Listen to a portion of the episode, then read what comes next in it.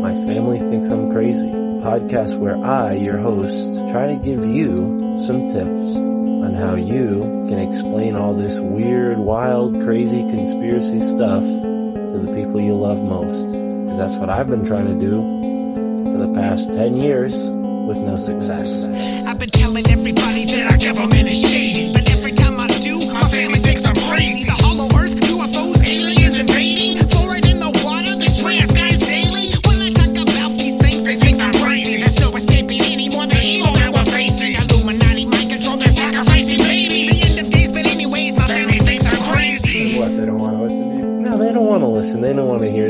Hear it. They're just like, oh, here we go, Mark. Off again with your. Mark being Mark again. Yeah, yeah. So, you know, that's the thing about podcasts is when you're on the air, and it's like therapy, you know. If I can't talk to my family about this stuff, I'll talk to you, Matt, and all our listeners. You just tell your whole podcast. Yeah. So who are we talking about today, Matt?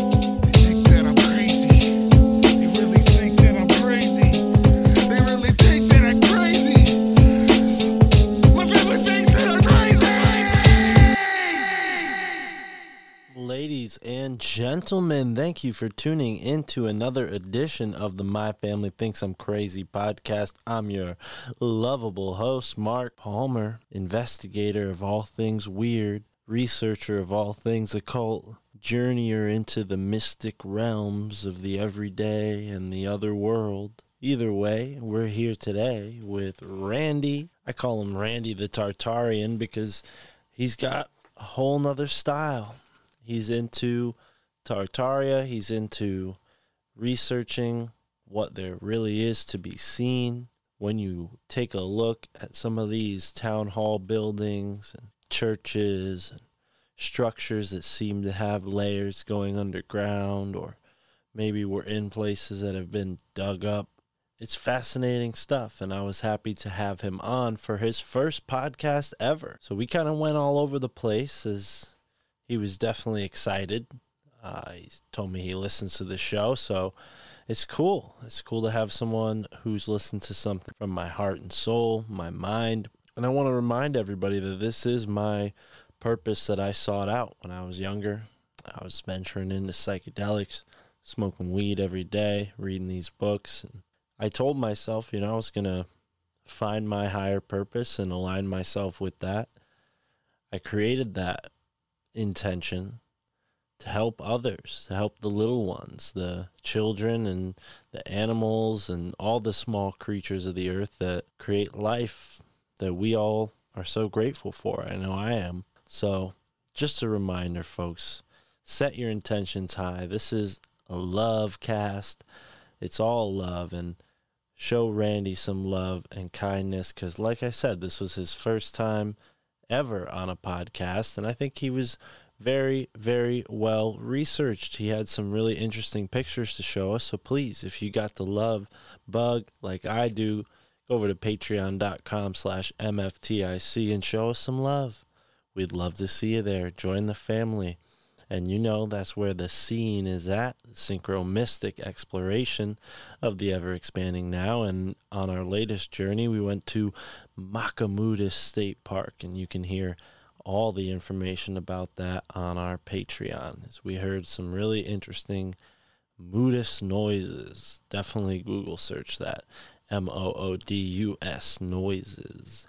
Either way, enjoy this conversation with Randy the Tartarian, and please, we'll see you over on the other side. Patreon.com slash MFTIC or buy me a coffee slash MFTIC. Soon there'll be audio there.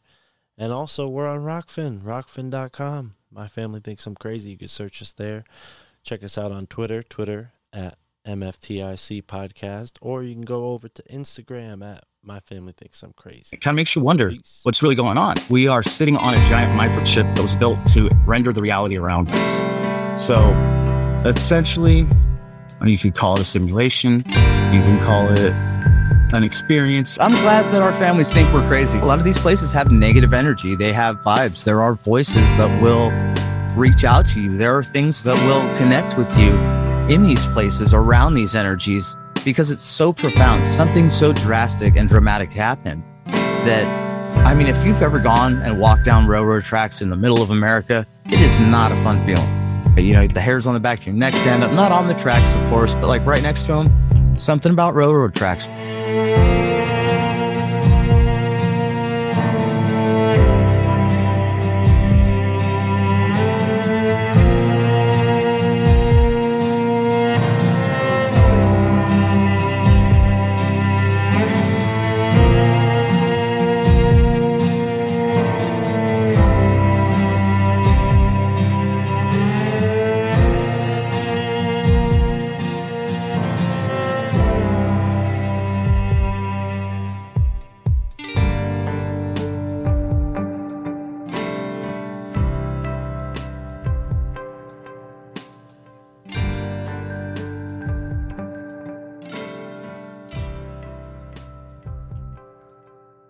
You nurse, you know. Yeah, I, I understand that. Thank you. yeah, no problem. No problem. I wanted to get going here because I know my man Randy, once you get started, it's hard to stop you. And I'm excited that we can get this all on record because this is uh, a first for you. Is this the first time you've been on a podcast? Well, yeah, yeah. As a matter of fact, it is. I mean, it's always something I've aspired to do. I'm a very outgoing person, you know, and man, it's just rough out there in the world. You try to be kind and decent to people and outgoing, and man, talk about getting shut down by the zombies out there. It's just, it's different, you know. it's not what I thought it was going to be when I was 10 years old or even 20 for that matter. So, and you know, I run this stuff by my mom and stuff. She just rolls her eyes and says, you know, what are you smoking this time? pretty much the consensus, you know, amongst a vast majority of people, especially here in Iowa. I mean, very, very conservative, very just agriculture driven, very kind of mellow lifestyle. Yeah. Everybody's got their own specific thing going on. And I mean, my specific thing is just outlandish. You know, I was telemarketing back in 2011. I started looking into the chemtrails and all the Morgellons and all the crazy stuff going on. Uh, with a father that was in the aerospace industry, you know, I understood what the technology could do, being the different air shows and different types of technology technology venues and showings. Seeing things like the not the hydrogel, uh, you know, the the bishop talks about and the vaccines, but aerogel. Mm. It's it's the most heat resistant, least dense. It's insane. It's basically nanotubes, but apparently it's something we didn't make, something I was told. So go off of that. I would rather go on word of mouth or kind of intuition than what we are told, you know, in mainstream media or even in our history books. You know, you can go to Library of Congress online, dig through stuff for hours and hours and come up with very little actual information. It's just fluff words that sound big and bad and make it feel like you're getting some information. And really all they're telling you is the bare minimum. Like it's just an outline sketch of the picture. Right. And so running into this time and time again, you know, it gets frustrating. It gets unnerving. It kind of makes you wonder what's really going on. And, you know, I had the opportunity to listen to, oh man, I think it was like Revolution Radio or something, you know, I was surfing through some things and come across a, a lady by the name of Shell. I don't have her last name offhand and I don't want to butcher anything. So we'll just go with that. And she had a really interesting take on things and it was really thorough. We're talking how everything fits together. Long story short, the way I kind of put it into words is we are sitting on a giant microchip that was built to render the reality around us. So essentially, you could call it a simulation. You can call it an experience. You can call it an endeavor, whatever you'd like, really. But I choose to call it mine, you know, and anybody that wants to take that away from me needs to just kind of lay by the wayside. And it's very difficult when you start developing attachments to people who, you know, in the deep, deep part of them, they're really decent people, really kind hearted and all that, but they're just stuck in the loop. and, uh, you know, they're rolling along in this black mirror world we live in, watching the news as, you know, the Cuban dictator up north ships in all the Afghans. And it's just wild, man. It's like, you know, like Sam Tripoli kind of states it's every, I don't know, he, he says every movie. I say every B movie put together, lived out all at once. So Right.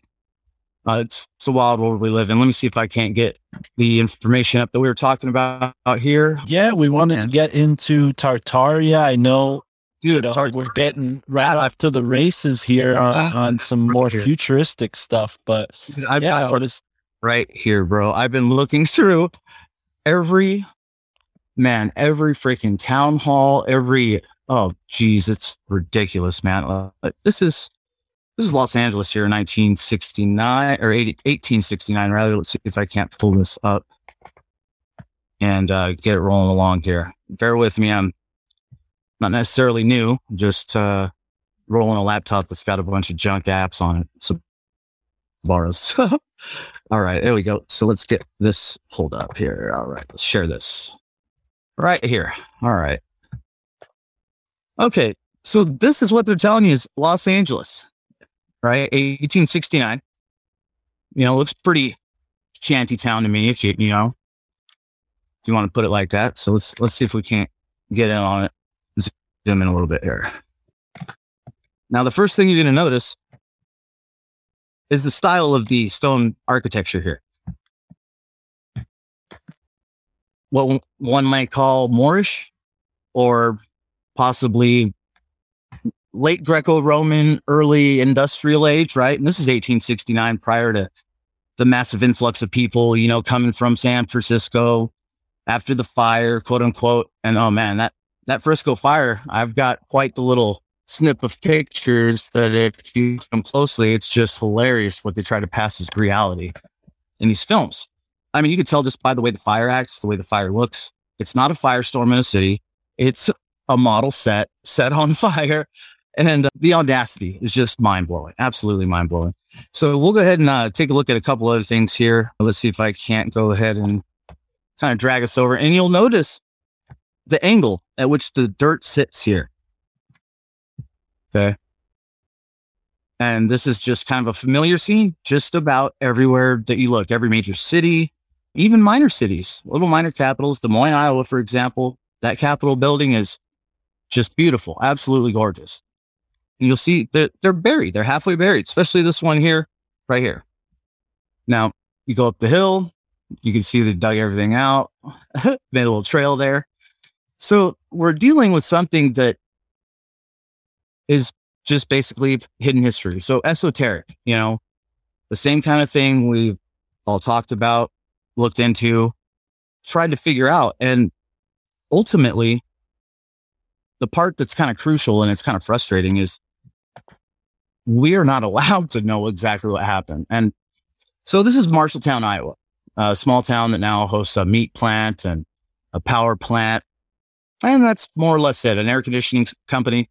So you're going to notice again and again the same style of architecture here on every main street, just about in America. You see the spires there, reminiscent of, oh, I don't know, just about every civilization that you see that has built star forts. They would call them cathedrals. Okay. There's a, a gentleman, I'm trying to draw his name off the top of my head. He's an alchemist and he's into hidden history and he's looking at these cathedrals, noticing that the statues themselves are telling stories. So if you go down into this is a good one right here. This is what they would call a panoramic view, right? Why they're whitewashed, we can pretty much assume we're just not supposed to see what this is out here. And I'll tell you right now, it's not the ocean. Uh, this is Los Angeles, if I'm not mistaken. Let's zoom in and take a look so I don't look silly. Saying that it is when it isn't. All right. Uh, and of course, sorry, the let's see, Jacksonville, Florida, my bad. But the architecture is the same everywhere. Absolutely everywhere. West Virginia, Oregon, Idaho. I mean, you name it, it's exactly the same. And right around the same time period, 1850. We had the gold rush in 1849. Supposedly the railroads were built to facilitate the gold rush and, you know, the transit west after quote unquote the War of 1812 and the was it Indian American War, the French Indian War. Everybody was supposedly fighting. Okay. And if you look back far enough or you talk to enough elders or you have enough discussions with enough people that have really sat down and analyzed the literature that is available, things like, let's see if I can't get to it for you. Uh, it'll just take one moment. But as I'm doing that, let me go ahead and pull up here just so that we're not kind of lagging time. Let's go bigger. Don't worry about that. I mean, there's so much to look at in these Here- Here's the you look, here's, here. Yeah, here's the page, the, the splash page, right? right. You just come into it and you're like, okay, I'm going to look and see what's going on. History of American buildings. These are just sketches, man. All every last one. There's not a single blueprint. There may be one out of like the 50 or 60 I've looked through. And I mean, we're talking absolutely everywhere. You'll just see sketches, you'll see pictures, a lot of pictures, a lot of different types of things, but you'll see some similarities.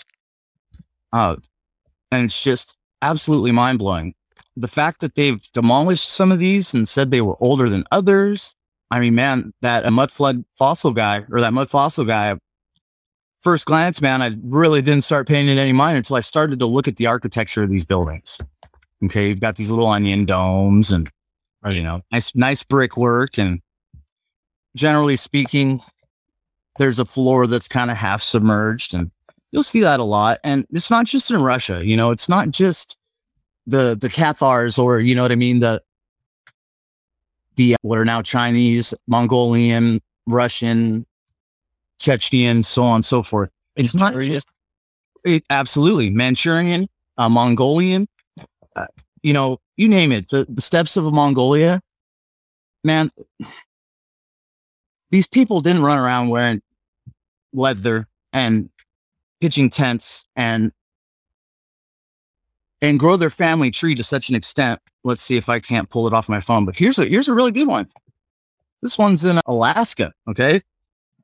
What is that doing in Alaska? St. George. Dude, this is a Russian onion style building. And these are you'll see the plank work over the brick. And that's that happens a lot. They just refinish them. Let's make them look like uh, everything else on the block, aside from the actual mechanism here, which is exactly what this is.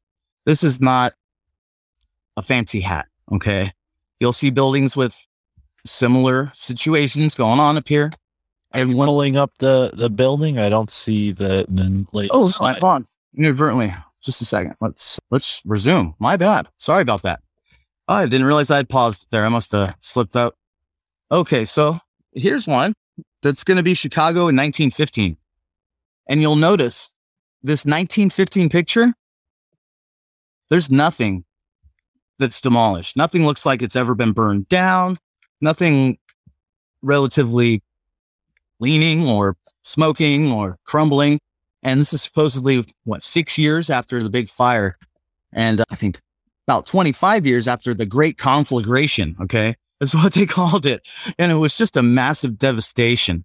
All of these situations, all of these turning points in history, are purpose built to drive a certain emotional, a certain logical, a certain spiritual response, not just from one person, not just from one group, but from absolutely everybody.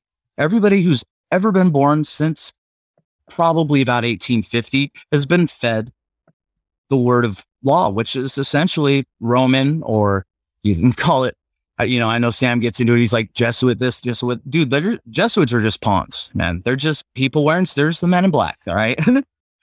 there's men in white, if not many, that are sitting somewhere and just cracking up laughing at the fact that we're all buying the CDs, we're all wearing the Nikes, we're all rocking the headphones.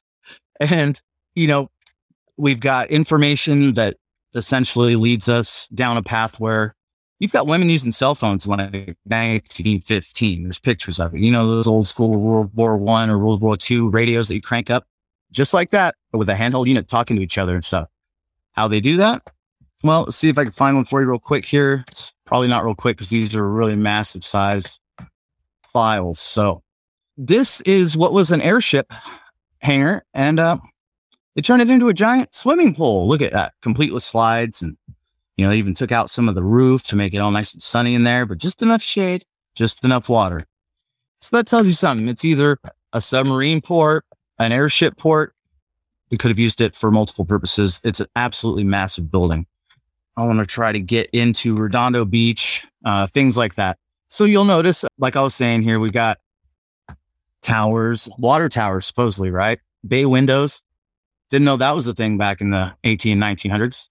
But you'll see spires all the way back here. I've got better pictures than this. Let's go ahead and go through here. And every single one, and this is going to be, if I'm not mistaken, this is like an Avalon or something to that effect. And they they pretty much just tore all the lumber out of California and just stripped it, you know, purpose built for their own amusement kind of a situation. Look at this. Redondo Beach. Who in their right mind will put this massive building right on the water, right on the sand? Okay. And uh, I mean, look at the size of the doors, the windows. You even see these telephone poles that have one, two, three, four crossbars on them. Everywhere these four crossbar telephone poles are, there are no wires on these. Okay. Now there are on the two up here. You'll see that. But every picture you see with the ones with four, that's it. Those are just relay towers. They were sending radio waves, they were sending signals pretty much as far back as what we're told is ancient Egypt, that 2,500 years ago, 3,000, 6,000, it doesn't matter. It's always been there. This, these are what were called God's gift at one point. The information of frequency, sound, vibration, harmony. These are all things that, you know, are very spiritual, very meaningful to, I would say, a minority of people, actually, um, not a majority, unfortunately. And if the majority were the case in this matter, I feel like we would be in a different situation. We wouldn't be riding on the fear vibe so hard, you know? And that's all any of it was. It's all just, hey, let's build the city of fear, you know? Let's cram everyone together, let's steal the old stuff, unbury it. And I'm trying to get to some that are, there we go. So I just, you see the architecture here is just amazing, absolutely amazing. And you see this in the center here in the quad. Look at the size of that. How in 1819, look at you got horse drawn carriages. You got what, like Model Ts, Model A's. And then you've got this thing, which is at least probably 15 to 20 stories, if not higher. And it's just a pillar with a statue, Right. right? And have one very similar in the center of Indianapolis. oh, they're everywhere. I Absolutely. remember that. I think it's called the Sol- Soldiers and Sail- Sailors Monument. There's one Absolutely. in Norwich, Connecticut that we saw. And, and yeah, the one in Norwich, I remember a little better because I saw it more recently, but it had a woman at the top of it, a statue of her, and she's holding a giant feather. And I think there was a seagull that was perched on her head. It wasn't part of the statue, but it was from my photo. People can go to Okay. Instagram to check that out. Oh, but yeah. yeah, I mean, these these statues and monuments, especially They're- obelisks, they're massive. They dwarf anything in ancient Egypt or what we're told is ancient Egypt. Okay. They're just absolutely amazing. Okay. You cannot put a price on something or, or of an adjective on something that is just beyond words because it's beyond us. I mean, it came from a different time, a different, I don't know, frequency, dimension. It's kind of hard to say how this all worked out in the very beginning. A lot of people are like, oh, it's just energy weapons. They blew everything up in San Diego and got a film on here somewhere that's riding down one of the streets in San Diego prior to the fire, then after. But if you look at it real close, it almost looks like they flipped the script on that one. But this is a bastion fort is the going term at the moment. Now, if you ever look into the Great Lakes, okay, for example, Chicago is, is a big one. And I've got so many pictures on it. It's insane. Let's see. This is Miami Beach. Look at this building. What's the oh, point? What's the point in 1930? How is that even possible to have a? And this building is supposedly like I think 102 or three years old at this time, so it's from like the 1820s. They say there's nothing prior to 1800. You can dig through archives all day long. You're not going to find anything substantial from prior to the Civil War. Now you're going to find lots and lots of Civil War photos. You're going to find lots and lots of stories about the Underground Railroad and things like that. But the part they don't tell you is underneath every city, underneath every one of these massive buildings, there are aquifers. There are subways, essentially. There are pneumatic tubes. We've got pictures of them in Chicago. And, you know, you can pretty much pull these up just by typing in Chicago pneumatic tube line. Boom, pulls it up, right? The story is what's twisted around. It's like, oh, this was invented, you know, after the electric railroad. This is uh, something else right here. This is Miami. after uh well that's a hurricane for you. But look at these buildings. They're are they building them? Or Are they tearing them down? It's kind of hard to say unless you have pictures that are dated and you can rely on the dating. Now, even small hometowns, you look at these harbor towns, you look at these bridges, these are absolutely massive bridges with stone foundations and footings.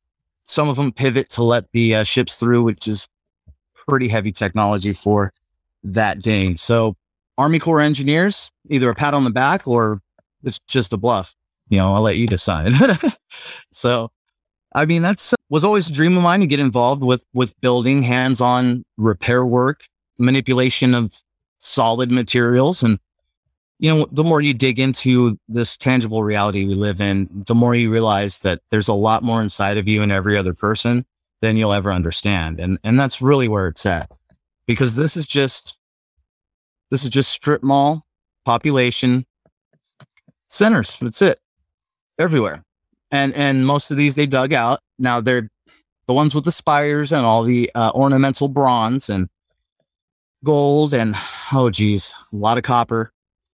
And they've wound this around. If you look at the pillars, they've wound this around the inside such that it creates a current, a standing wave current. It's a static electricity alternating current. That's why you need water underneath these buildings because it bounces it back up to the top of the building. So you're getting a reverberation. It's causing a stream of electricity throughout the building. You ever seen Addams Family? I mean, most people have. And you wonder, like, hey, why is uh, Uncle Fester wearing wool and sticking light bulbs in his mouth to light up, light him up, right? If you lived in one of these houses with these spires, let me see if I can pull one up for you here. And then amazing see, there's a lot of colleges and stuff, and, and the colleges are a whole nother story. Look at that, man. It's amazing. All those spires, all those flags, that's all essentially imbuing the building with electricity. Okay. It's different right. than what we know. It's not going to power the beefy, inefficient, popular mechanisms we use today, but it'll light streetlights. It'll send telegrams. So you got those telegram posts again. And this is, oh, wow, 1909. Okay. So we're talking turn of the century. Everybody's wearing the same clothes. Man, I've got one on here where there's a little booth sitting outside and it says good clothes right next to the barber shop. And it's just like, wow, you know, if you're putting that out there and that's all there is on the street aside from furniture, you're filling up something that's already there. You know, you've got an entire story underneath you buried. And they say, oh, it's just a subfloor man, if you've ever gone down into your local, if you have a local um, post office, for example, or a city hall, and it's Romanesque or classic architecture, see if you can't go downstairs, you know, schmooze somebody, give them five, ten bucks and get in that elevator and go down. There's always at least two or three subfloors. And these subfloors have 10 foot plus high ceilings, usually probably around 14 feet, which is insane for, you know, the height of humans nowadays. Right. It's yeah. mind blowing. It keeps me up at night, you know, and I'm fortunate enough to have people in my life, very few, you know, granted, that understand that I'm inquisitive. I want to find out what's going on just so that I can feel at ease, just so that I can understand where I came from, where my energy was born, how I got to this realm. How am I going to get out of this realm? you know, am I going to take an easy way out, a hard way out? Am I going to buy into the story and you know, it is choose your, your own adventure after all. I mean, never thought that when I threw on Sam's podcast the first time that I'd be sitting here talking to you. And uh, I think yours was the second or third one that I got into. And I was like, absolutely. I know where this guy's coming from, you know? Oh, thank you. And it's it's crazy when you look your mom in the face and she gives you a look like, man, you need to go to rehab or, you know, an institution or something. but, you know, the reaction my son has given me through all this, you know, especially going so far as to tell the teacher the world is flat at school. I can get reprimanded for that, but not for curse words, blows my mind. So it's just uh, to be surrounded by positive, like minded people, or even if they're just open to suggestion. Well, let me let me circle back in and ask you a question here because we have the, you know, the pattern emerging, right? People can pretty easily recognize that spires, you know, as you laid out, bronze and copper are very, you know, common materials in these builds. Are there any other, you know, patterns or significant features to these buildings that we should be aware of so that folks in their own Oh. town can start Oh, man. identifying these buildings? Absolutely. And let me get into your basic hometown. Okay.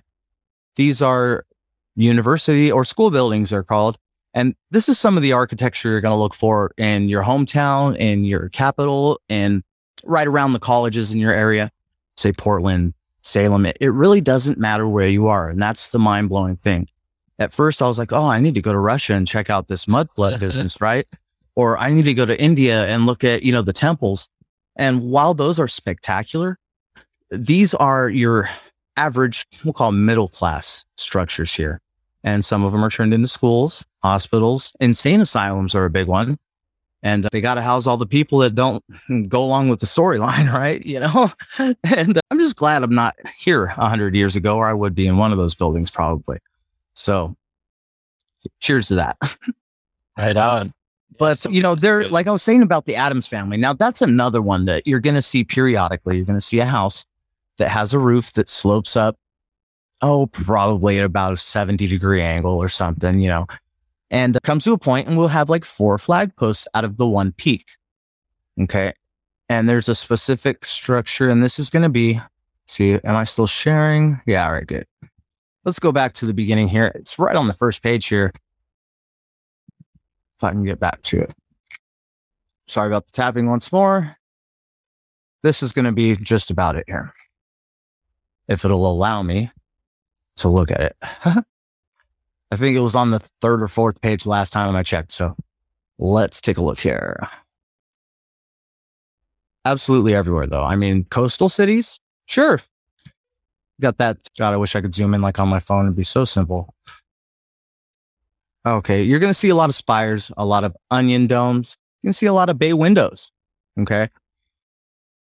The biggest thing you're going to see is subfloors that are just spectacular. They've got pillars, they've got limestone, they've got features that you wouldn't expect from a building that was born in the mid 1900s.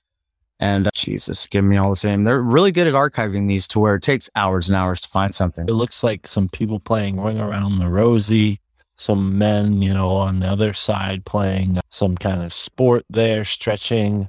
And then we have like the center, but it is reminiscent of a lot of buildings here in New England, especially in the older, more industrial towns. But yeah, it's fascinating when you start digging into the area you're in.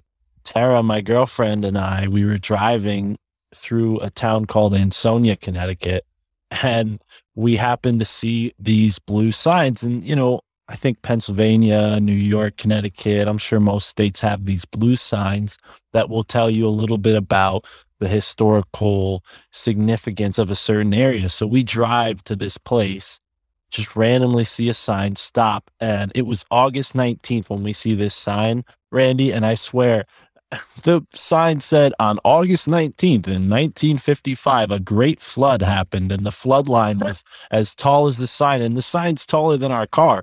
So the water, and we were on a hill in a valley. Yep. So, you know, this whole area was flooded, and I can only imagine, you know, which buildings were destroyed and you know, Uh, the damming that they do, they create like there's a town in Connecticut called Stevenson, and it used to be much bigger, but when they created this dam, uh, a large part of it flooded, and it's now allegedly, if you believe in the, you know, the the mystery or the conspiracy or the folk tale, that there's a town under a lake now, right? And I'm sure this is the type of story you'll hear in in many places around New England, and I'm sure the the Well, it's- United it's- States. it's so fabricated that once you look into it, it's like uh, if you went and picked up a dozen eggs and you cracked them and there's nothing in them, you know, but you didn't notice because the cardboard box was so heavy. it's kind of that kind of feeling. You know, you wake up in the morning, you go to work, and you look up and there's airplanes. What are they doing? Making clouds. What the heck's going on here? What happened though? We can't just have clouds. Okay. Well, scratch my head on that and let that one go, right? Then you go downtown to register your vehicle or, you know, bail somebody out of jail, you know, or any of these number of things. So particularly in Des Moines. If you look at Des Moines, I'll see if I can find it, but it might take me a minute. Uh, if you look at Des Moines, it's relatively similar to the way it was 100 years ago. There hasn't been like a conflagration or a fire or any of these crazy things here. Speaking of confl- conflagration, rather, let's go ahead and show you what I'm talking about here. This is supposedly in 1871. Okay. The crazy thing is, is when you pull up the videos, sorry about that. You pull up the videos of 1906 or it's like two days prior to the 1906 Great Fire, and they're rolling down whatever street it is. I can't recall off the top of my head. I've been a little bit too deep in the wormhole here. I mean, look at this is just desolation. This is insane. Wow. And, and so in 30 years, supposedly, they went from that to What year was that? It said uh, that was in eighth and 9th of what year? let's see here. Let's take a look. Eighth and ninth of 1871. So this is 30, 35 years prior to the fire. Okay. And somehow, magically, I mean, just insanely fast and accurate and beautiful and just geometric and just wow, just insane architecture. It just pops right on up. And here we go. Let's let's take a look at Chicago from the Grant Park and you'll see some angles here that are reminiscent of, I don't know, snowflakes or bastion forts, even. Mm. And if that's popped up for you, you'll see those angles on the sidewalks or what have you, whatever that is. Now, how would, how many bricklayers would it take to lay all those bricks that quickly, lay in the lighting, the cable, everything? And this is, uh, let's see what I can't the one thing that I'll notice is they'll tell you a, a, date on the summary of the picture. A lot of time, if you can see the date stamp on the picture, it'll be different.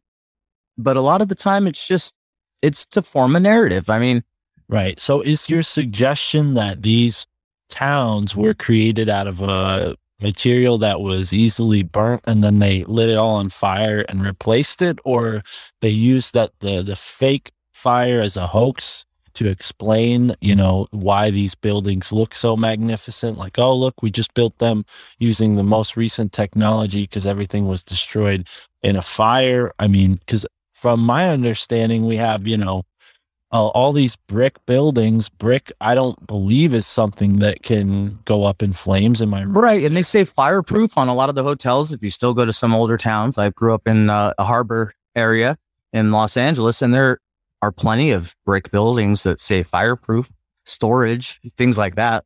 And they're just that same red brick, the same style windows, the same style peaks and valleys in the penthouses. Basically, they went from the spire type Romanesque architecture. And in 35 years, yeah, about 35 years, went to all red brick. Similar architecture, same kind of arches, smokestacks, that sort of thing. You'll notice that the skyline's hazed out, so you can't see further down where the Moorish style buildings are. And by Moorish, I mean what we would consider the original African Americans. This is the, the oldest indigenous civilization in America, or in the world, rather. And they're recognized through the United Nations as such, and out of Louisiana. And they are not Indians. They're not, um, I'm sorry, Native Americans as we know them. They are of African descent, essentially, what we would call genetically African. Okay. So the Bayou is a little bit of a different place than we're led to believe.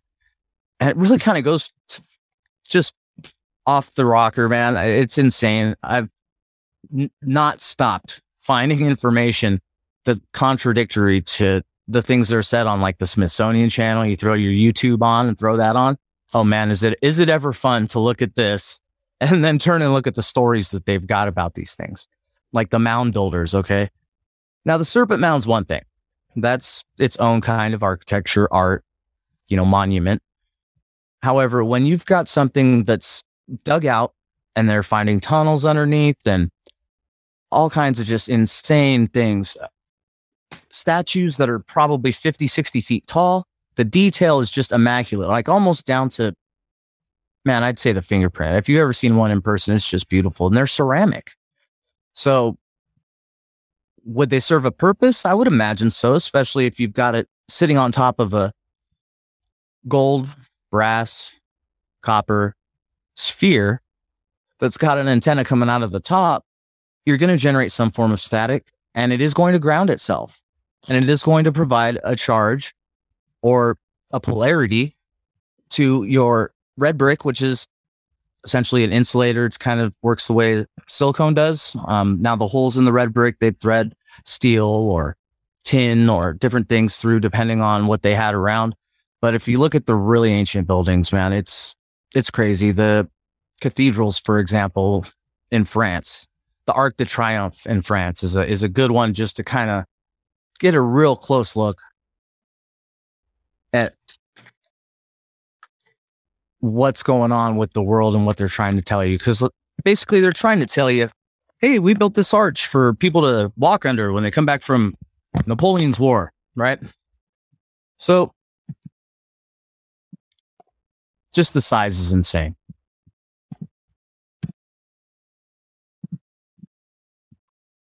There Wow. we go. So we'll take a look real quick and just, you know, to show everybody that that has to have a purpose. That is massive. That is the size of I don't even know what. I don't think I've ever seen anything so big. Even the temples of Karnak are not this big. They're not this detailed. They're not this symmetrical or geometric or beautiful for that matter. I mean, you know, we're kind of taught that beauty comes from symmetry and I'm really big on under, uh, looking into the golden ratio and how it fits into our world and our lives. The number three, the number six, the number nine. If you look into Nikolai Tes- Tesla, he'll kind of beat ar- around the bush. Uh, well, all things in the universe are vibra- vibration, frequency, and uh, oh, what's the other word I'm looking for? I know you know it. but so good vibes, you know, that's more meaningful than the total. Holographic? Um, is that what you're you're everything in the in the world is fractal, is energetic? I mean, there's so many Absolutely. things. Absolutely. I mean, I don't, I don't I've know heard- if you've ever delved into the the inner world, like with say a shamanic supplement, but there are things going on that we just don't have the eyes to see. You know, if you look at the eyes through a bumblebee, you'll see flowers in a different light, right? But energy. you- and it's just, and it makes my hair stand on end just talking about good vibes and just relaying that because I know somebody out there is going to pick up on this and go, you know what? Yeah. Why do I need to be angry, upset, depressed, fearful when I can stop and just tell myself, don't do it? Meditate a little, give yourself a little um, chant whatever makes you happy. You know, ride that vibe because that's what's going to save your soul, man none of this hey let's go get poked and and shake hands and go to a pool party for free and all this other you know fly fly across country for $35 i mean it's pretty tempting man i'm not gonna lie. But it just comes with so many bad vibes and negative energy and you know and that's just part of it. All of our media structure our learning systems now mostly digital you know being a parent it's very difficult to look at the implementation of these monitoring systems basically. They're putting on children at school with their chromebooks and their online learning and their virtual world that they live in. Basically i feel like i feel like we've gotten so small as far as dimensions or mathematics are concerned that the next step is to go not in with within ourselves but to dive into something even smaller, which is the micro world of ones and zeros. It's digital. When they went from analog to digital, man, they really, really rocked the boat. And everything's been different since. I, I don't know if you've noticed, but man, since like 2008, 2009, when they started that transition, it's just been pure fear. It's been pure anger, pure hate, pure racism. I mean, there was once upon a time when every single race got along, man. Every single race. And, uh, you know, I'd hate to do it, but could probably pull up the, a site that'll help us out just a bit and see if I can't just demonstrate that everybody got along at one point. And then all of a sudden, I don't know if you've ever heard of the Box Saga, but that one's, that one's a doozy, man. It's definitely something to look into.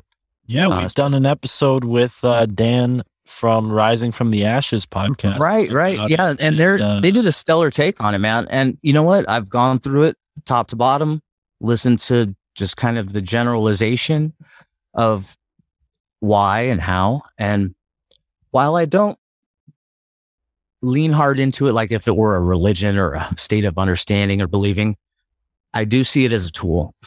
And I think that that's really what it was meant to be is a tool for enlightenment, a tool to allow you to look deeper within yourself. I really do believe that at one point we didn't have a language as we know it. We didn't have syllables or our tongue didn't touch the top of our mouths. It was just pure energy. We didn't need to talk because we understood each other. And that was all just wiped away. How, why, not completely sure, kind of stuck in it, kind of wondering. but, you know, to try and look into this and not get, you know, down on yourself and not get spiritually or emotionally depleted is is a crazy difficult thing to do.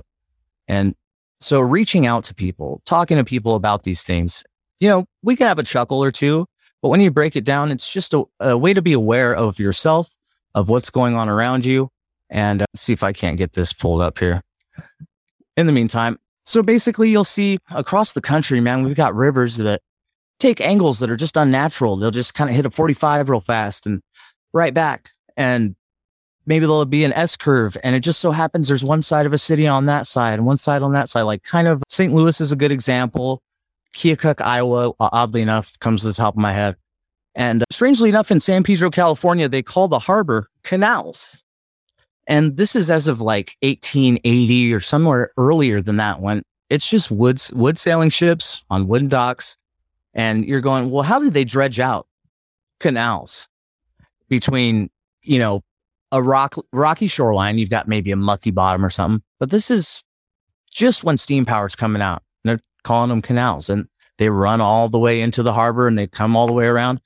A vast majority of that stuff was there when they got there, man. It's like waking up one day and going, Hey, your house is over here. Your house is over here. I don't know if you've ever seen that movie Home, where they kind of uh, at the end end up in that oddly circular, oddly snowflake shaped kind of area. And she finds her mom at a little information booth or whatever. I really do think that they're telling us things with every freaking, oh man, pardon my language there. I don't know if that flies or not, but you know, we try to keep it down to a minimum in my house. Things get out of control. but you look into this, a lot of movies, music. I mean, even something like Black Hole Sun. If you break that down and vibe on it and think about the esoteric and hidden history, if you look into it deep enough, man, it just, it's all a simile. It's all a metaphor. But if you're willing to open your mind, you can find things in absolutely everything. I mean, Red Hot Chili Peppers, blatantly obvious. You know, dreams of Californication. California, there was nobody there prior to like 1890. It was just sparse. They were advertising beaches. I mean, same thing with Florida. So you had people coming up in through New York, right past the Statue of Liberty, which again, I mean, I don't know how the French were going to drag that across the water and when steamship or even in an iron boat for that matter, uh, let alone build it on a star fort. But they did, apparently. And right next to it, we have an intake station, which is a massive building where they brought the immigrants through. And I don't know what it was before, but it worked really well for administration for a lot of years. Now, a difficulty that I'm having at this particular point is where else to go with it? Because your average person, and I mean, geez, it must be about 75% of people I talk to. Just bringing up something like the uh, Smithsonian Institute getting billions of dollars through this, you know, act and not even opening the doors, not even putting anything additional out online. Not all they've got is a channel now that just kind of narrates this ridiculous shell of a story. And, and you're kind of like, all right, well, what, what's going on there? They're like, well, let's fly over America and see what we can see oh, look at these hills and dales. And then they go over to Mount Rushmore, right? You see the nice, crisp presidential faces. And then if you really back up and you look at the rest of that rock structure, it looks kind of like maybe somebody else's face was up there at some point. Either that or maybe an animal or whatever was being revered at that particular point when it was essentially put there. You got giant bones hidden, lost, given back to the Native Americans and nobody talks about it. Nobody says anything. This is as recent as like, geez. Well, we still have sideshows. So, I mean, you know, they're, they're still here. People don't notice. because it's not in the palm of their hands. It's not on Google. If you say, okay, Google, how many giants live in the world? And they'll, they'll say, well, giantism, blah, blah, blah. And they'll go on about a disease and so on and so forth. But they won't share with you that there was a culture here everywhere, all around the world. A culture where essentially the bigger folks dominated, ruled, and dictated what the smaller folks did. And apparently there was somebody that didn't like that, or somebody that, kind of like the box office says, got stuck under an ice cap, drinking tea at 4 p.m. to stay awake until who knows how long, because, you know, no melatonin, man, it'll deplete you. And uh, they pop out all of a sudden. And then there's this Black Plague, Black Death. There's, uh, geez, the East India, uh, the Dutch East India Trading Company, the Dutch East India Trading Company, so on and so forth. These are all your major, this is Walmart, you know, this is Amazon. These are the people that are dictating the what the consumer does. And that's essentially all we are. We're just feeding the machine.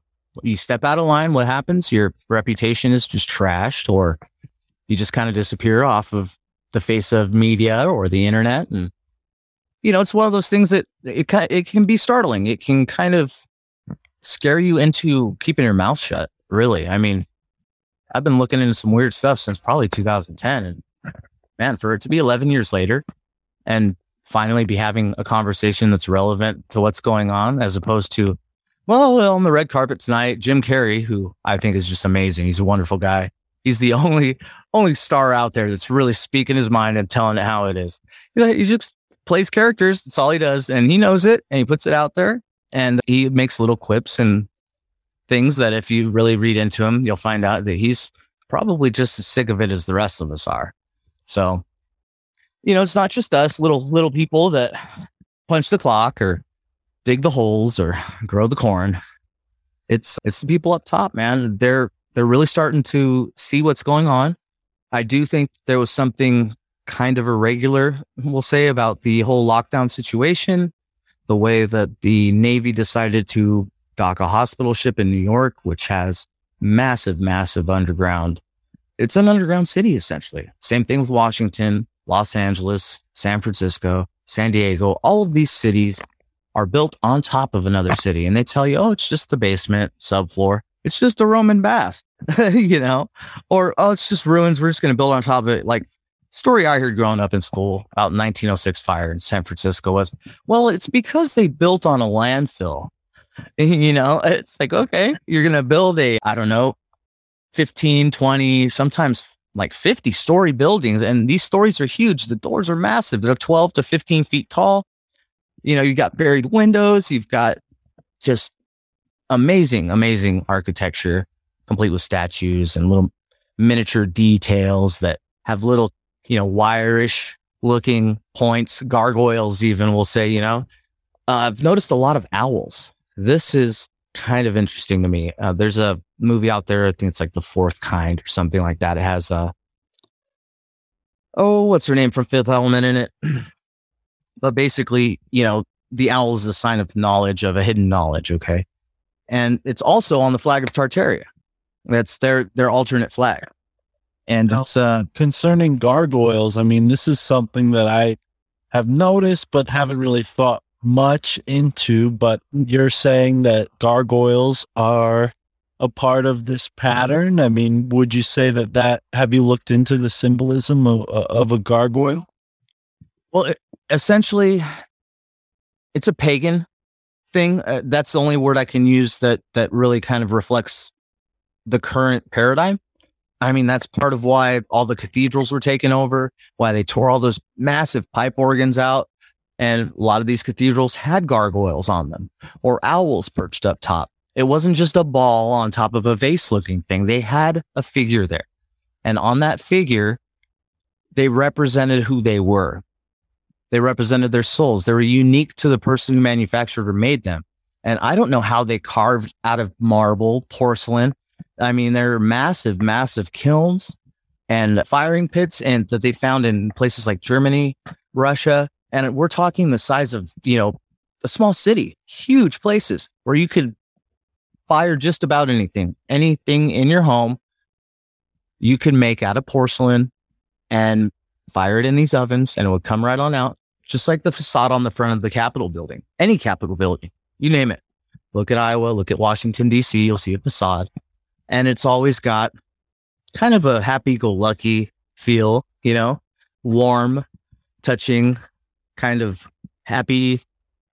Oh, just blissful kind of emotion because everybody's, you know, blissfully laying around with each other or dancing or different things like that. And then when you see these gargoyles, you see you see these faces on them and the snarls, and each one's different. You know, similar to the was it the the general's army that they found in his tomb in China, uh, the Qin dynasty or whatever. I'm drawing blanks right now because it really is worldwide. There are star forts in Japan. There's star forts in India. There are star forts in Boston. I mean, it's just insane. And then they go, well, you know, all this waterways, uh, all these lakes, that's just because the glacier receded and tore everything out, you know, the Grand Canyon. Yeah, you know, that river ran for so long, it just kind of cut through it. Uh, have you tried pouring water down a dirt hill and see how long it, a stream takes to eat it away? It'll take some time, man. And I don't think that there's been that long since the last time we were wiped off the face of the planet or driven underground. The Hopi Indians, they've got stories. Every single nationality, Aboriginal group has stories of having to retreat underground, having to seek safety, having to minimize so that they could survive.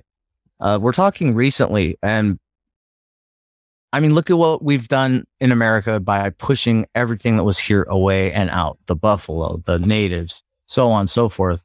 And I really do feel like the buffalo were there to sustain the entire population of the country. They didn't have these factory farms, they had the plains, you know, which were essentially covered in mud and grew grass on them. So yeah, underneath there, there are star forts. You can look, look at Iowa, Ohio. Ohio's the big one. You've got a lot of different things going on there. It's just amazing. It's absolutely amazing. There's so much here and so much time can be spent viewing these things and, you know, accumulating knowledge and the vision of what the world is and was. But unless you can share that with somebody, it's lost. You know, it's just lost in the ether. I mean, I might as well meditate it to the um because that's all there is to it. If it's just me talking about it in my room by myself or, you know, to a relative or something. But if you can reach somebody and give them a little bit of hope, you know, a little bit of a good vibe, change their day for the better based on what you know about the world that may be horrible or different or misunderstood.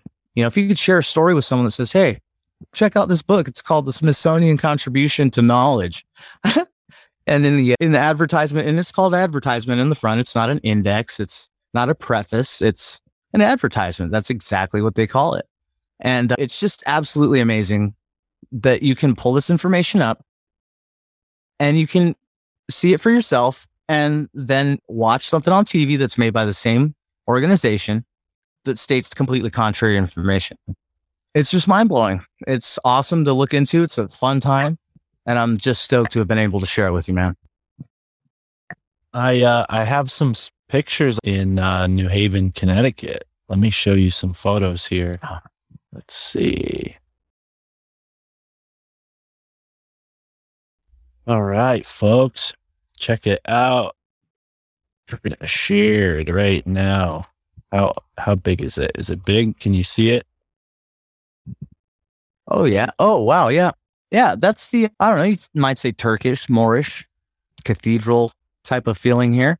Right. So Yeah. we zoom in on this. Let's see if I can zoom in on this. This right here, where my pointer is, there's like uh two women goddess naked Yeah. breasts.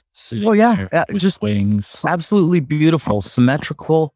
Just oh man, it, it really gives you an ethereal, deep, tingly kind of uppity vibe. Like I would feel great driving through that, walking through that little bit of a tunnel, just based on man, look at that. It's gorgeous. All right. It's so- it screams beauty, you know, and that's gonna be like a Moorish or cathedral type style. Everything's decorated, everything is immaculate, everything is even, huge. so awesome, man. I just wish that sometimes, or who knows, maybe I have been back in those days or back in that particular timeline, sometimes I really think that we've got some kind of a shifting So, all right, check this out. So, see where where I, where I'm pointing at, you see the the goddesses that I was Yeah. telling you about. They're the wings. Now, this building on the other side here, we can go and look. Hopefully, it came up. This is the building that the high the skull and bones, right? Yeah. The skull and bones absolutely is. Let's see, where is it? Oh God, this is not. you know what this is this is a plethora of everything that is lost to us or hidden from us it really is Um, yeah, I mean, look at one these go search, and you can find all this. oh yeah but if you try google you're you're not going to get nothing and everybody's got a google built or apple or siri and All right, Nobody- so here's here's the building right here. Check it out. So this is the this is the tomb on High Street where Skull and Bones allegedly. But if you look here, uh, in this photo, you see that that whole structure that I was just pointing out wasn't there. So that's a completely new structure, right? yeah look Not- up top there look at the uh just the simple planning the i mean it's you know it's even it's symmetrical but there's no there's no positivity to it there's no there's no warmth there Oh, this is very utilitarian, almost like kind of dauntingly Abrahamic. You know, it's very. oh absolutely it's, it's dystopian it like crazy you know it's that's So you like were talking brother's about- house you know? you were Yeah. talking about the facades. This is the New Haven courthouse. Okay, right what does that have to do with the law you know what i mean Look at look at the look at the facade here. I mean, this is something I've pointed out, and I, oh. obviously, folks Yeah. know that Skull and Bones is in the same town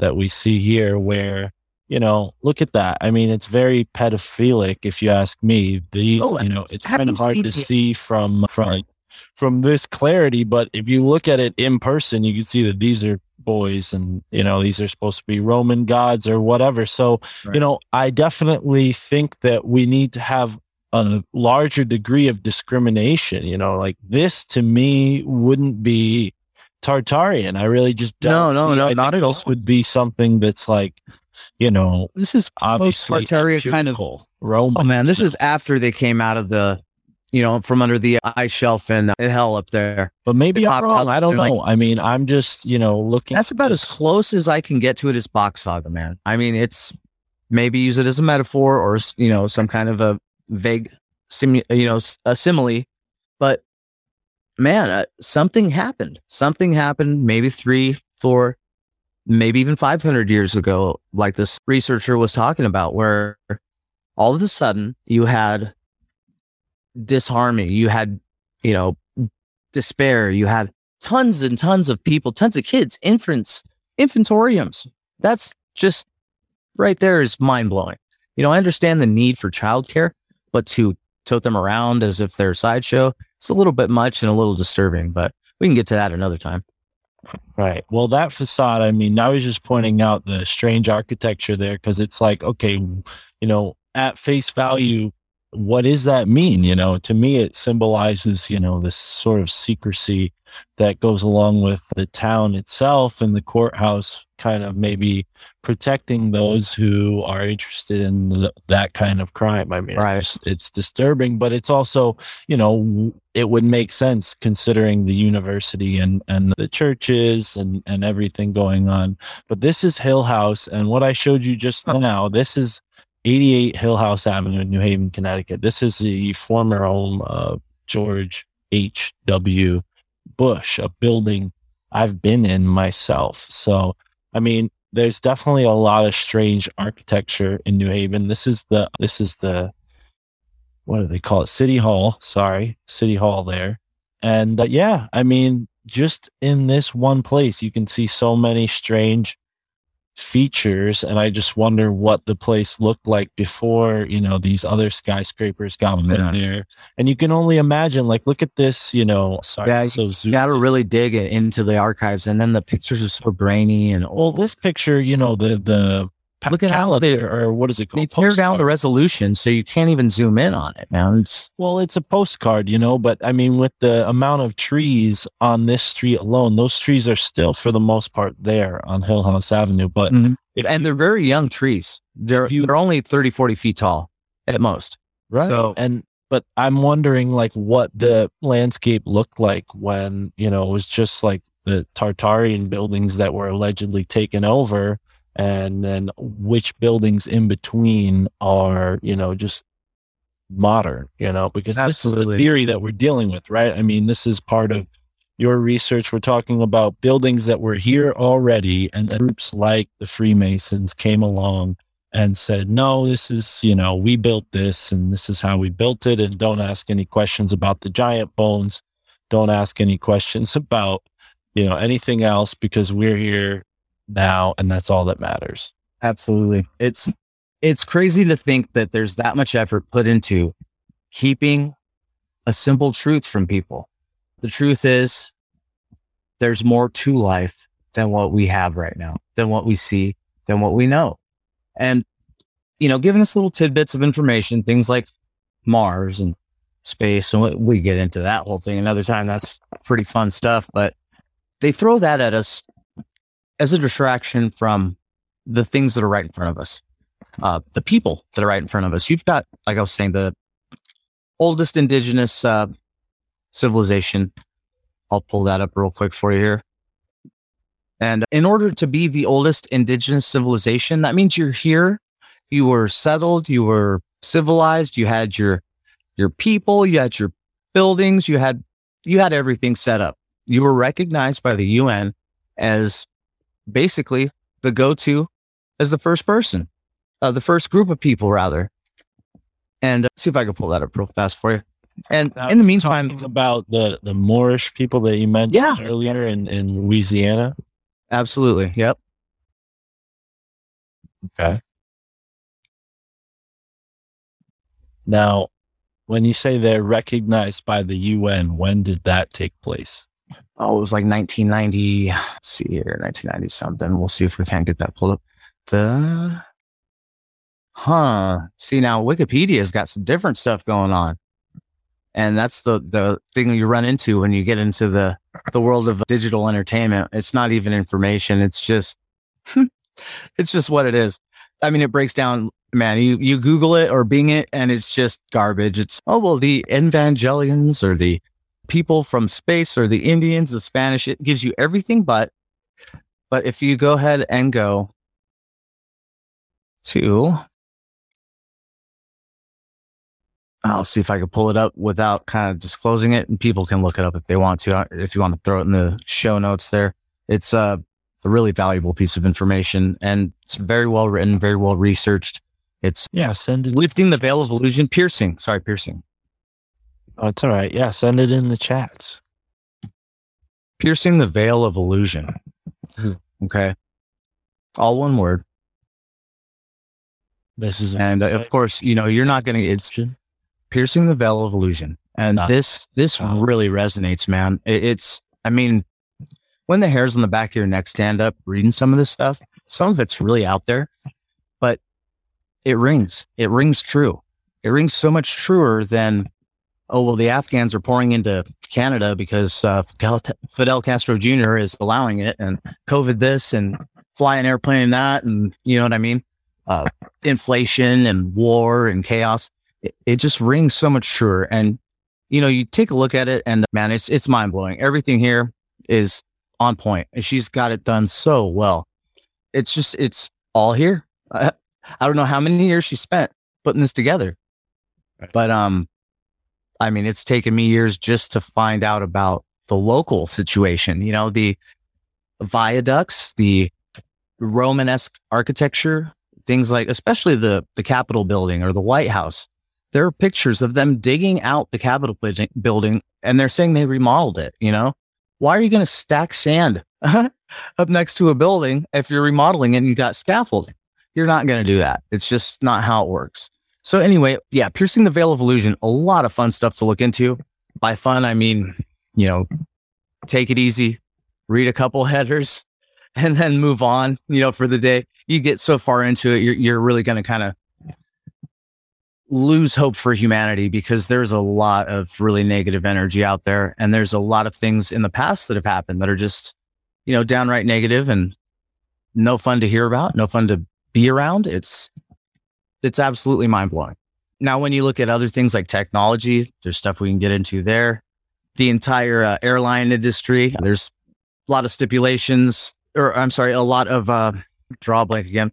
There's a lot of ideas out there that essentially these uh, Airbuses, some of the larger ones, they're not running on fuel when they're up there. This is kind of spreading as the word right about now. And if you look into the physics of a jet engine, if you get to a certain point of compression, you do not need anything but air. Period. It's what the SR 71 runs on. It's called a scramjet or a ramjet. You get a turbo fan and you turn it up even higher and you add certain technology to the back end of it, and it will just run on air. Now they're charging you fuel sur- surcharge, they're charging you luggage, they're charging you this, that, and the other. Meanwhile, they're dumping aluminum all over you and telling you to have a good day, you know, and fly safe. And it's just uh, everything's upside down. We're an opposite day, you know. It's kind of like a episode of Garfield. Someone sent me to uh, was it Timbuktu or something because I don't know where I'm at sometimes anymore. And uh, you know, moving out from the West Coast, right? Come to the West Coast, we've got just beaches and bungalows. Everything's kind of one, two stories aside from you know downtown. You get downtown and you don't really see too much on of red brick anymore, unless you're going down towards like let's say the Market District, things like that. And uh, you know, it's kind of sad because there are pictures of Los Angeles that show a, a bustling, massive architecture, just beautiful, beautiful stuff, and it's all gone now. Like that Redondo Beach photo I showed you there. This is uh, kind of an interesting one. Let's see if I can just pop this one in real fast. I know we got a lot of a lot of things going on, a lot of stuff popping up.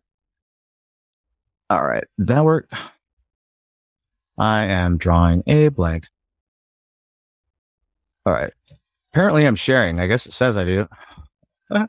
Right. And this is part of the theory, you know, building these bricks, brick buildings or destructible buildings on the fault line. So earthquakes would come in and destroy them, sort of like reset cities. But Right. They just didn't run the steel re- reinforcement through, you know, or basically just threw them together.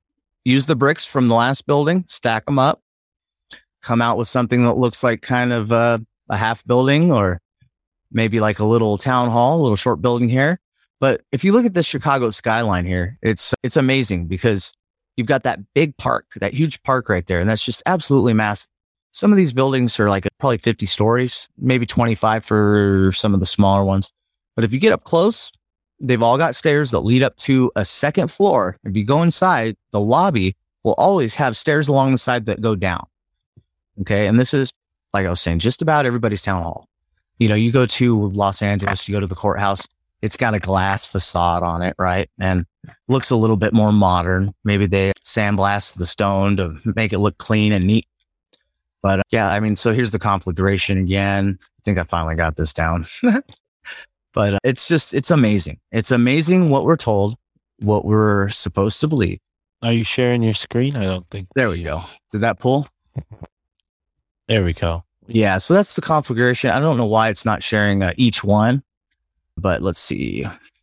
That's an orphan. Let me find one that's really relevant, like small town or group.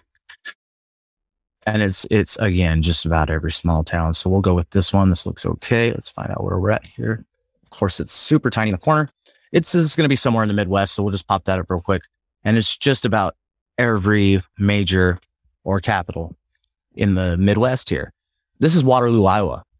Okay. So you've got the utilitarian style, like we were talking about buildings. And then if you look over to the far side of the screen on the left, I don't know if it's reversed. I hope it's not, but you see kind of a domed building. It's got some Moorish architecture. There's a lot of that going on in the Midwest. Certain areas are leaning a little bit more towards Moorish, onion domes, high arch windows, as opposed to like a bay window or they generally have some kind of decoration on top. The dome's usually covered in some kind of conductive metal, whether it be brass. Not a lot of brass, from what I understand. It's going to be primarily copper, and uh, gold. Here in uh, Des Moines, Iowa, we've got a Capitol building that supposedly has something like six or seven pounds of gold plating on the top of it. And you don't do that for fashion. You don't do that for beauty or just to look at. Uh, That's a lot of money to throw on top of a building when there are other materials that will do the job better. And uh, I mean, you just see this stuff everywhere. Here we go. This is an interesting one. And there's small towns, little small town America, Keokuk, Iowa. And you see, you see this main street everywhere you go, everywhere in the Midwest. Every time you step out of California, Nevada, get a little bit east of the Rockies, you're going to see this layout, this uh, perfect cracker box, some of which are leaning a little bit towards underground. Some of them have stairwells that go down the side. So it makes you wonder how many times they've reused these things and just thrown people in or taking people away or whatever the case may be. I'm all they've got to do is tell people, hey, something's going wrong. We got to save you. You know, we've got to save you. And people listen, man. We are a, a race of followers and we do what we're told. And with the uh, amount of technology, the influence of advertisement, propaganda, I mean, it's absolutely amazing what they've done since World War II with propaganda. Even prior to that, I mean, how do you get an entire population and give them the drive to go and kill themselves and others? You know, that's insane. MK Ultra was just a show. It was just something to show the public to say, yeah, we did that and maybe we won't do it anymore. But they've been doing it since essentially the beginning of the timeline we know. Um, I think Alex Flamenco, he's in the ballpark. I really, really do think he's in the ballpark. I just don't know that that's completely accurate. The missing thousand years, that makes sense. But I do think that there is something sinister afoot. You know, I mean, it's like a James Bond movie or The Simpsons where Mr. Burns tries to block out the sun or uh, any of these things. And you've always got trolley lines. Here's some else. These are small towns in middle America. They're right around the horse and buggies. And you got trolley lines everywhere. Yeah, in my own hometown, there was a trolley line that went from close to where I live, Oyster River, all the way over to a place called Savin Rock. And it's this big rock that kind of juts out of the ground on the coast near a beach. And it's it's definitely very interesting, you know, what you can find. You know, certain streets will reveal like where things were that are no longer there. But yeah, as far as this, you know, overall theory, I mean, how do you feel this connects, you know, ultimately to the Smithsonian Institute and what they've done to Oh, I, well- obviously there's a lot of researchers out there who've shown that they've hidden the giant bones and Sure. Yeah. you know, it's, what you know, it's, I don't know About it's so much about what they've hidden. I, I really feel like it's more about what they've taken away. You know, they're not just covering the stuff up, they're digging it up and getting rid of it. They're creating literature, media, opinions. They're creating hysteria around certain topics and minimizing the others. They are taking away our past. They are driving us toward essentially, you know, being mindless, historyless, nameless, soulless beings. That's that's what they want. And hey, who can blame them, right? Humans are flawed. We're inherently flawed, but some of us have an opportunity in our lives, maybe once in a while, maybe all the time, depending on your situation, to experience what it is to be a person and what it is to have a soul and what it is to connect and to vibe and to enjoy and smile and laugh and live and love. Right. And these institutions are set up primarily to keep you nose deep in that book or in that Library Congress website. And uh, I mean, they've got me a few nights, man, where I'm like, oh man, it's five in the morning already. I'm just surfing the, the web, you know? They've got it figured out, man. It's all set up to eat up your time, make you sound nuts. But when you look at this, this is Clarinda, Iowa. Okay. And uh, it's just, it's a hospital for the insane. if you look at the architecture, this is a massive castle type, just beautiful, beautiful plantation type. I mean, you, you can't even, uh, there's no name for it in English because they've screwed our language up so bad that we cannot express beauty or function or purpose properly. I mean, just to turn this into an insane, insane asylum is just a slap in the face to the people that were here before. it's a beautiful place. Don't get me wrong. If I were nuts, I wouldn't mind being there. But it, it- again, it's, you know, and then to have movies out like, oh, what's it? 13 Ghosts and, you know, all these other things where you got a crazy person in Sam Asylum goes nuts, murders a bunch of people, ghosts come back. Like, you know, yeah, a lot of these places have negative energy. They have vibes. There are voices that will reach out to you. There are things that will connect with you in these places around these energies because it's so profound. Something so drastic and dramatic happened that, I mean, if you've ever gone and walked down railroad tracks in the middle of America, it is not a fun feeling. It's different. You know, the hairs on the back of your neck stand up, not on the tracks, of course, but like right next to them. Something about railroad tracks, man. They were all here before too. And I think there's possibly ley lines is something to do with that. I mean, we have Well, this, you know, Ley lines is a, to Tesla and the energy of the earth.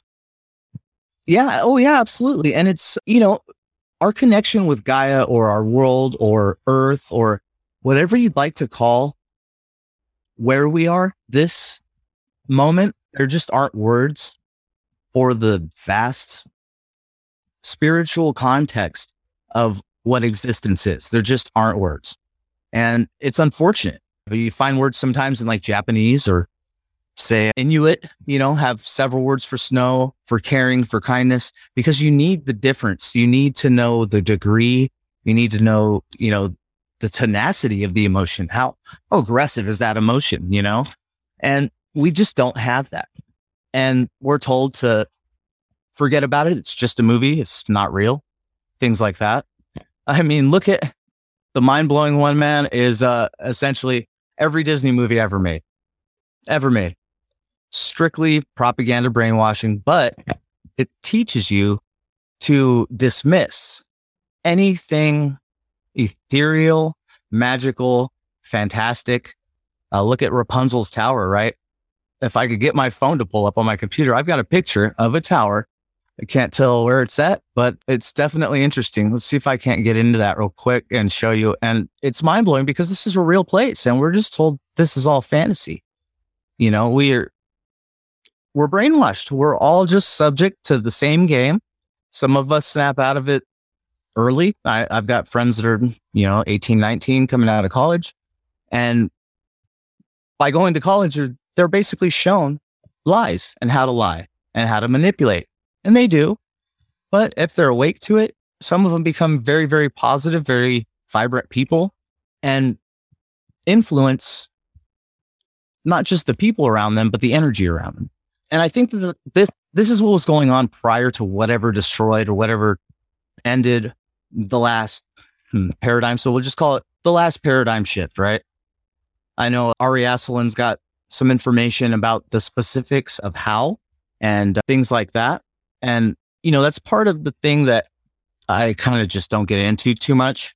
I just want to know the why and the vibe behind it. You know, the technology is obviously intriguing, especially when you look at mud fossil. Man, a lot of those are, are legit, man. I'm not going to lie. If you look at them, they look like a melted Morse building or a melted Capitol building, just drooping, you know, or a statue just drooping. It's like, oh, look at this place, this cave underground. And over in the corner, there's like a face and like, you know, bird. And you're like, wait a minute, turn the contrast down just a little bit. And then all of a sudden everything pops out and you're like, oh man, this is too much. I'm going to bed. you know, like I've had a little too much tonight. Uh, but that's the reality we live in. It's, it's awesome. It's amazing. It's deep. It's spiritual. If you want to call it that, it's energetic. You know, I think the best word that I've found for the vibe of the world that's positive is the primordial om. It, it's the only way I know to explain it. And that's just the word I would use. Uh, I have a personal preference as to how I would address what I call the source or what have you, not to take away from anybody's religion, belief, anything like that. It's just there's so much more to it that we can't wrap our heads around it. If we can't understand the reality that we live in, what's in front of our faces, how are we ever going to dive deep enough in ourselves to understand the heart of nature, the heart of living, the heart of communicating, of connecting? We're just not going to. So leave the words alone, ride the vibes in those moments and just go along for the ride. I mean, there have been some situations, man, where I'm sitting, got the bells going, depending on the frequency, I'll get different, you know, feelings, but you gotta love those, uh, those Tibetan bowls, man. They're, they are just absolutely phenomenal. And I never, never thought in my life that I would be sitting in a room for three or four hours, just humming essentially, you know, and communicating and opening up. And, and I don't know if you call it downloading. A lot of people say, Oh, I had a download, you know, last night. I don't know that it's all that. I just, it's a deep connection. And it's essentially what led me to contacting you. It, it led me in the direction I needed to go, felt like I wanted to be. I'm now in a relationship that's just amazing, in a place that's just beautiful, and we can sustain ourselves off of what we have, you know? And in order to go from nine to five, punching a clock, pulling this stuff up on, on uh, just podcasts while I'm working to I'm going outside to brush the horses. I'm going out to, you know what I mean, grab some alfalfa for them, or we're going to, you know, put some fish in the pond or all these things. We're going to grow a garden, different types of herbs, set it up online, make it organic. It's beautiful, beautiful things. And it all came from that primordial, that deep connection to ourselves, God. If you want to call it that, that's kind of a 33, you know, Freemason type of word. I, I really don't like to use. It's kind of, kind of like the whole spherical earth thing. I think it's a bastardization of the, of the golden ratio. It, it has nothing to do with symmetry and beauty. It's the opposite. If you look at it, it's completely opposite. You don't have the, the fractalization happening that you should. You don't have the energy generating that you should. How are you going to have a sphere that generates, what is it, 7.82 hertz? It doesn't make sense. It just, the mathematics don't make sense. It would reverberate and it would not happen. I don't know. I've dug a little bit hard into a lot of technical things. And when you break it all down and spend the time to connect with yourself and, and try to understand deeply what's going on, it can be overwhelming. But if you learn to humble yourself before it, to slow down, oddly enough, it, it winds you up something fierce, man. But if you learn to slow down and breathe, things happen and you notice them and you enjoy them. And regardless of what type of building you're in, if you're in, and you know, you go in these courthouses, man, they've got a weird vibe, weird vibe. Old buildings, old marble buildings, you know, the, uh, the dome tops and usually some kind of statue on the front. A lot of the ones have the statue of the lady holding the staff with the snakes and the ball at the top. This is uh, an alchemical uh, symbol essentially for a mercury vortex engine. Let people look that up. That's a fun wormhole to go down. Take a look at that, see what you end up with. It goes all crazy directions, man. I'll tell you. But the biggest thing about that is you take a couple thermometers and power everything in your bedroom almost. It's it's mind blowing what is taken away from us. Not just hidden, taken away, whitewashed over, and presented as a Disney movie or or Avatar. Avatar rings some bells too, man. And that's a whole another two hour conversation on Silica life and, you know, our previous possible connection to what we now call Earth. It may have been a lot more than that. And I think that's why a lot of people felt very deeply about the situation in that movie and what was going on. And they, they capitalize on our emotion, on our, on our positive state when it comes to things that resonate, things like the Addams family, things like the Munsters. You know, they were the weird family at the top of the hill, right? That had that weird old architecture building with the gate and all the iron and all the big statues in their little private cemetery. And everything was connected with like a walkway or a fountain, you know, just beautiful stuff, but weird people, right? Stay away from them. Stay away from those weirdos at the top of the hill with the grandpa that's doing experiments downstairs. I mean, if grandpa's doing experiments, he must have some kind of power going on, right? So put two and two together. Sometimes allow yourself to uh, kind of drift when you're watching a movie. And hey, if you got to, just talk to you know your spirit guide or your plant spirit guide if you've got one of those that you tend to go toward every day. And that's always a beautiful thing. There are a couple that are a little iffy sometimes. You got to be in the right state before you get involved with those, particularly like a datura is is one I would say use extreme caution. Extreme caution if you're ever going to um with that plant spirit, you, you need to make sure you have respect and you need to make sure that you follow a respectful shamanic tradition and you are fully involved with it. That's again where all this stuff has led me. it didn't lead me, you know, into going crazy, ranting on the corner. It led me into finding myself. It led me into understanding what kindness and heart and meaning is. So for that, I guess I thank all the controllers or whatever's going on there for the ease of use of their their facade factory or you know the ability to just see right through it. I've I've been to Hollywood studios, you know, it looks just like all the crap you see in downtown Los Angeles or wherever else. It's all the same. And I kind of thank them for that. Oh, Fantasia. There you go. That's the one. He, he gets all the broomsticks just to flood the place, right? it's kind of leaning into, hey, what happened? How come there was a flood? Well, Mickey Mouse, you know, started messing with that wand when the wizard was away. And before you know it, the mop sticks flooded the place. Hey, maybe that's what happened, man. It's a good enough answer for me. It sure beats a laser or energy weapon or HAARP. so I'll just lean towards Mickey Mouse, you know? Well, It's a better vibe. yeah, I got to say, man, this has definitely been a lot to take in. I think we covered a bunch of cool things.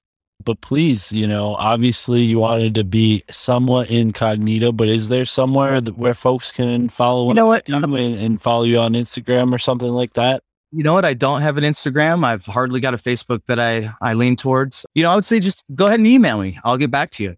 My email is random fracts, uh, R A N D O M F R A T S, I believe, if I'm not mistaken. Let's take a quick look. So obviously, you know, I don't spend too much time doing anything other than just kind of diving in. so it gets a, a little bit murky in the file system in my computer here. So uh, let's take a quick look. I've got it up here. Yep, it's random fracts with an S. R A N D O M F R A T S. A T C S. Pardon me. Random fracts. You'll figure it out. If you get someone else, it ain't me. It's not me. Sorry about that. Right on. All right. Well, thank you for taking the time to join us. Absolutely. Share all this. yeah, I appreciate you, man. And hey, I'm I'm glad that our families think we're crazy.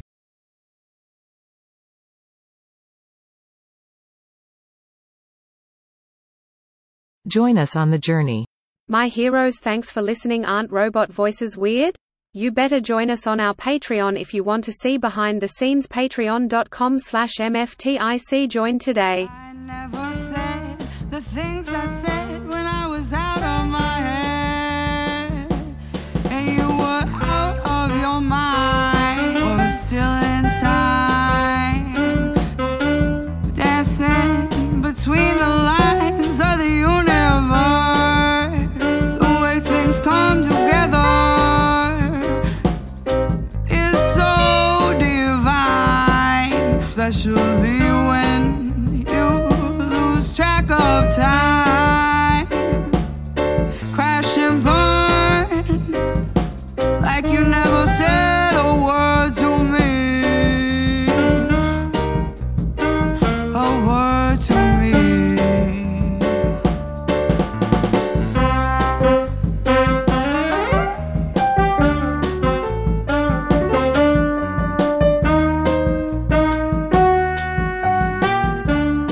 Thank you for listening to the My Family Thinks I'm Crazy podcast. We truly appreciate you now go enjoy a plate of spotted dick, get out the hash, some wacky tobacco and roll it up, light it up, smoke it up baby.